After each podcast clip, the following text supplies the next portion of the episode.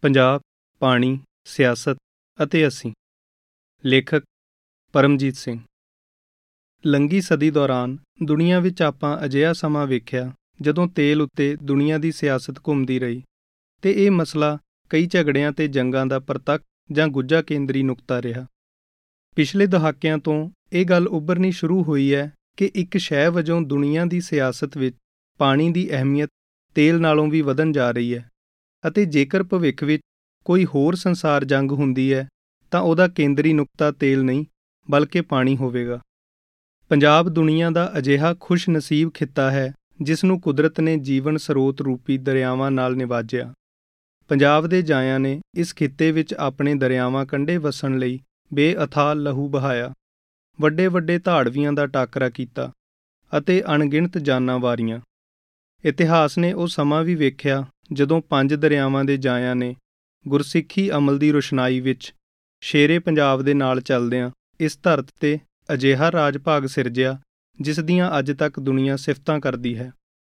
ਸਮੇਂ ਦਾ ਗੇੜ ਘੁੰਮਿਆ ਤੇ ਇਹ ਰਾਜ ਚਲਾ ਗਿਆ। ਪੰਜਾਬ ਫਿਰੰਗੀ ਦੇ ਅਧੀਨ ਹੋਇਆ, ਫਿਰ ਵੰਡਿਆ ਗਿਆ ਤੇ ਨਾਲੇ ਹੀ ਵੰਡੇ ਗਏ ਪੰਜ ਪਾਣੀਆਂ ਦੀ ਇਸ ਧਰਤ ਦੇ ਦਰਿਆ।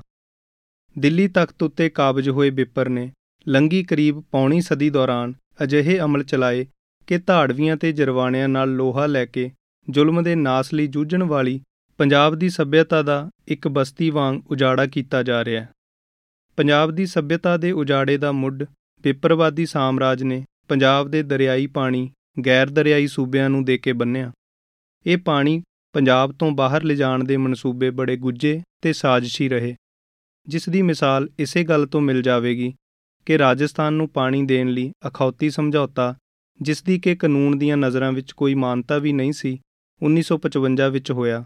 ਪਰ ਇਹ ਪਾਣੀ ਲਿਜਾਣ ਵਾਲੀ ਨਹਿਰ ਲਈ ਪੂਰੀ 18500 ਕਿਊਸਕ ਸਮਰੱਥਾ ਵਾਲੇ ਦਰਵਾਜ਼ੇ 1949 ਵਿੱਚ ਹੀ ਰੱਖ ਲਏ ਸਨ। ਵਿਪਰਵਾਦੀ ਸਾਮਰਾਜ ਦੇ ਤਖਤ ਨਸੀਨਾ ਨੇ ਪੰਜਾਬ ਦੇ ਪਾਣੀ ਆਪਣੇ ਹੀ ਕਾਨੂੰਨ ਤੇ ਸੰਵਿਧਾਨ ਦੀ ਉਲੰਘਣਾ ਕਰਕੇ ਕਦੇ ਪੰਜਾਬ ਦੇ ਸੂਬੇਦਾਰਾਂ ਦੀ ਬਾਹ ਮਰੋੜ ਕੇ ਤੇ ਕਦੇ ਉਹਨਾਂ ਨੂੰ ਸੱਤਾ ਦੀ ਹਿਰਸ ਵਿਖਾ ਕੇ ਲੁੱਟੇ ਹਨ। ਪੰਜਾਬ ਦੇ ਪਾਣੀ ਦਾ ਰਾਜਸਥਾਨ ਨੂੰ ਕੋਈ ਬਹੁਤਾ ਲਾਭ ਨਹੀਂ ਹੋਇਆ।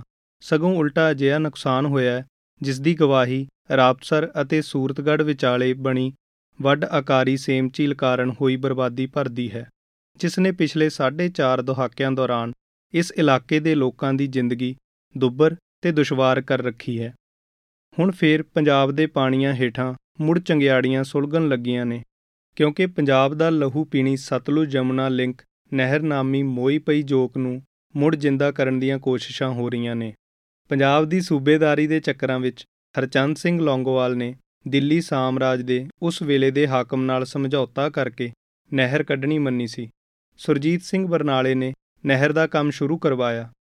ਇਸ ਤੋਂ ਪਹਿਲਾਂ ਇਹਨਾਂ ਦੇ ਖੇਮੇਦਾਰ ਰਹੇ ਪ੍ਰਕਾਸ਼ ਸਿੰਘ ਬਾਦਲ ਨੇ ਨਹਿਰ ਲਈ ਜ਼ਮੀਨ ਜ਼ਬਤ ਕੀਤੀ ਸੀ।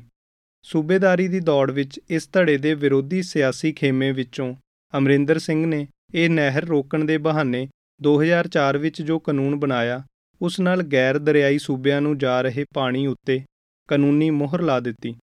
ਬਾਦਲ ਭਾਜਪਾ ਨੇ ਵੀ ਪੰਜਾਬ ਦੇ ਹਿੱਤਾਂ ਨਾਲ ਕੀਤੇ ਇਸ ਬੱਜਰ ਧੋਖੇ ਵਿੱਚ ਆਪਣੇ ਸਿਆਸੀ ਵਿਰੋਧੀ ਦਾ ਪੂਰਾ ਸਾਥ ਦਿੱਤਾ।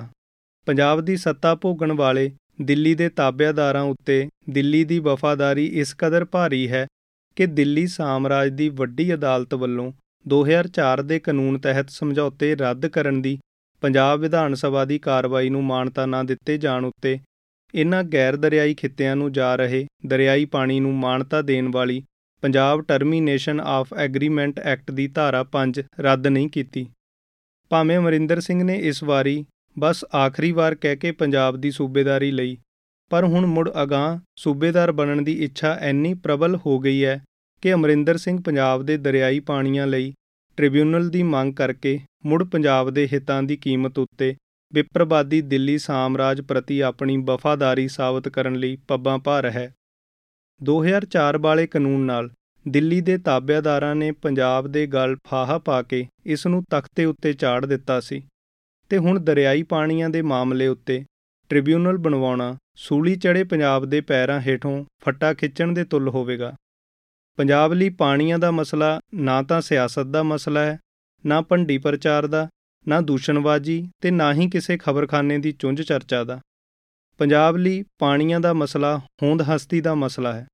ਦਰਿਆਈ ਪਾਣੀਆਂ ਦੇ ਹੱਕ ਨੇ ਇਹ ਗੱਲ ਤੈਅ ਕਰਨੀ ਹੈ ਕਿ ਸਦੀਆਂ ਤੋਂ ਵਸੀ ਆ ਰਹੀ ਸਾਡੀ ਸੱਭਿਅਤਾ ਆਪਣਾ ਅਸਲ ਵਜੂਦ ਕਾਇਮ ਰੱਖਦਿਆਂ ਵਸੀ ਰਹੇਗੀ ਜਾਂ ਨਹੀਂ।